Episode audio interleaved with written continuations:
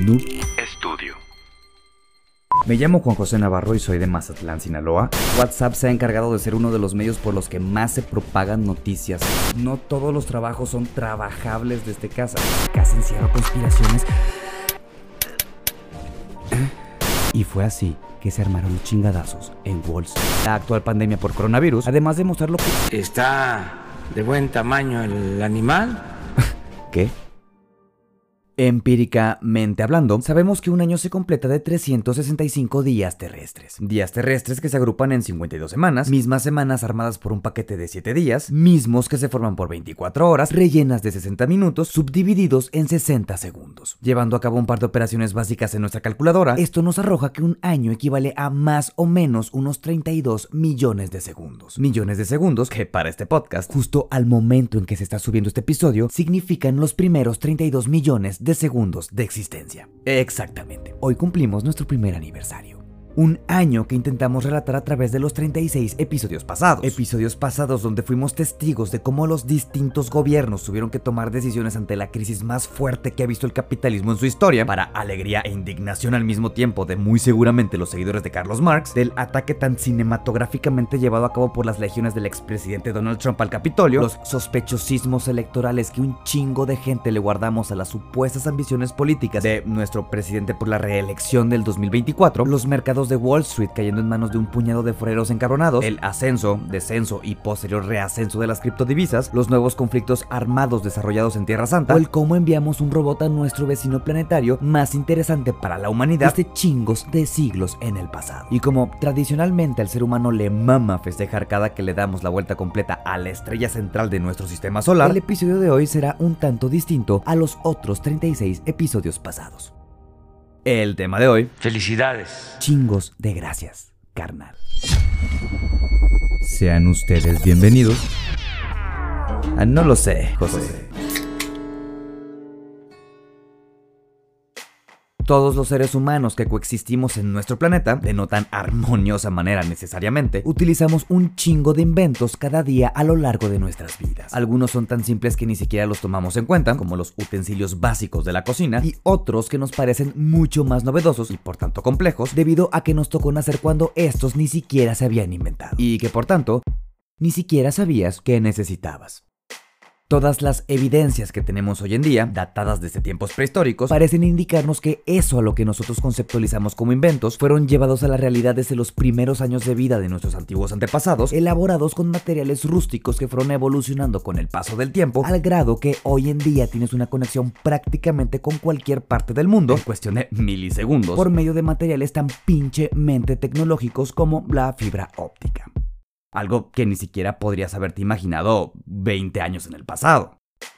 Y aunque muchos otros seres vivos pertenecientes a nuestro mismo orden familiar también tienen su propia gama de artefactos fabricados por ellos mismos, como los chimpancés y las herramientas utilizadas para cazar hormigas, los inventos realmente complejos nacieron justo en el momento en que el Homo sapiens comenzó sus primeros años de vida. La construcción del lenguaje, que nos permitió comunicarnos de forma efectiva, la invención de la rueda, que favoreció el comercio entre distintas civilizaciones, o el desarrollo de la imprenta, que masificó la comunicación a través de las generaciones, son usualmente catalogados como los más significativos para la evolución de nuestra especie. Mismas invenciones, en conjunto con un chingo de descubrimientos también, que nos permitieron adaptarnos a nuevos entornos y expandirnos a lo largo y ancho del globo terráqueo, convirtiéndonos en algo así como la especie más pinche dominante del planeta Tierra. Sin embargo, existe un elemento que pocas veces tomamos en cuenta, pues nos resulta estúpidamente intuitivo hoy en día, pero que hace una buena cantidad de años provocó la creación de un chingo de divinidades a las que se le atribuía el control de este mismo elemento en particular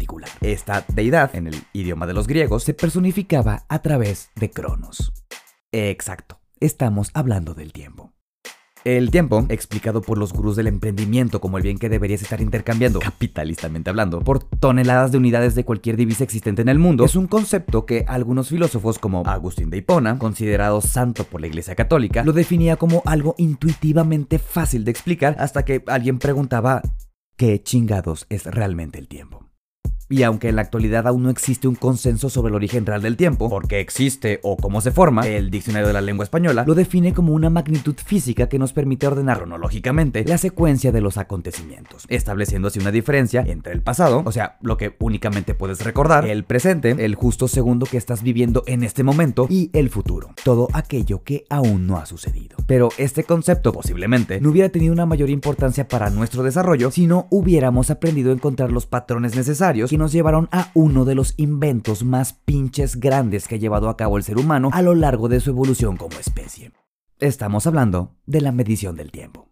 El ser humano de las antigüedades, motivado en parte por la curiosidad que nos caracteriza como especie, observó la bóveda celeste y los objetos que se mueven a través de ella para concluir que la naturaleza está llena de periodos aparentemente cíclicos. El sol sale cada mañana por el este, la luna cambia su imagen con el paso de las noches, los climas varían de acuerdo a la época del año y los mexicanos siempre elegimos de la verga cada que tenemos la responsabilidad de colocar a un cabrón que nos lleve al tan esperado primer mundo. Y todos estos ejemplos tienen un punto central en común.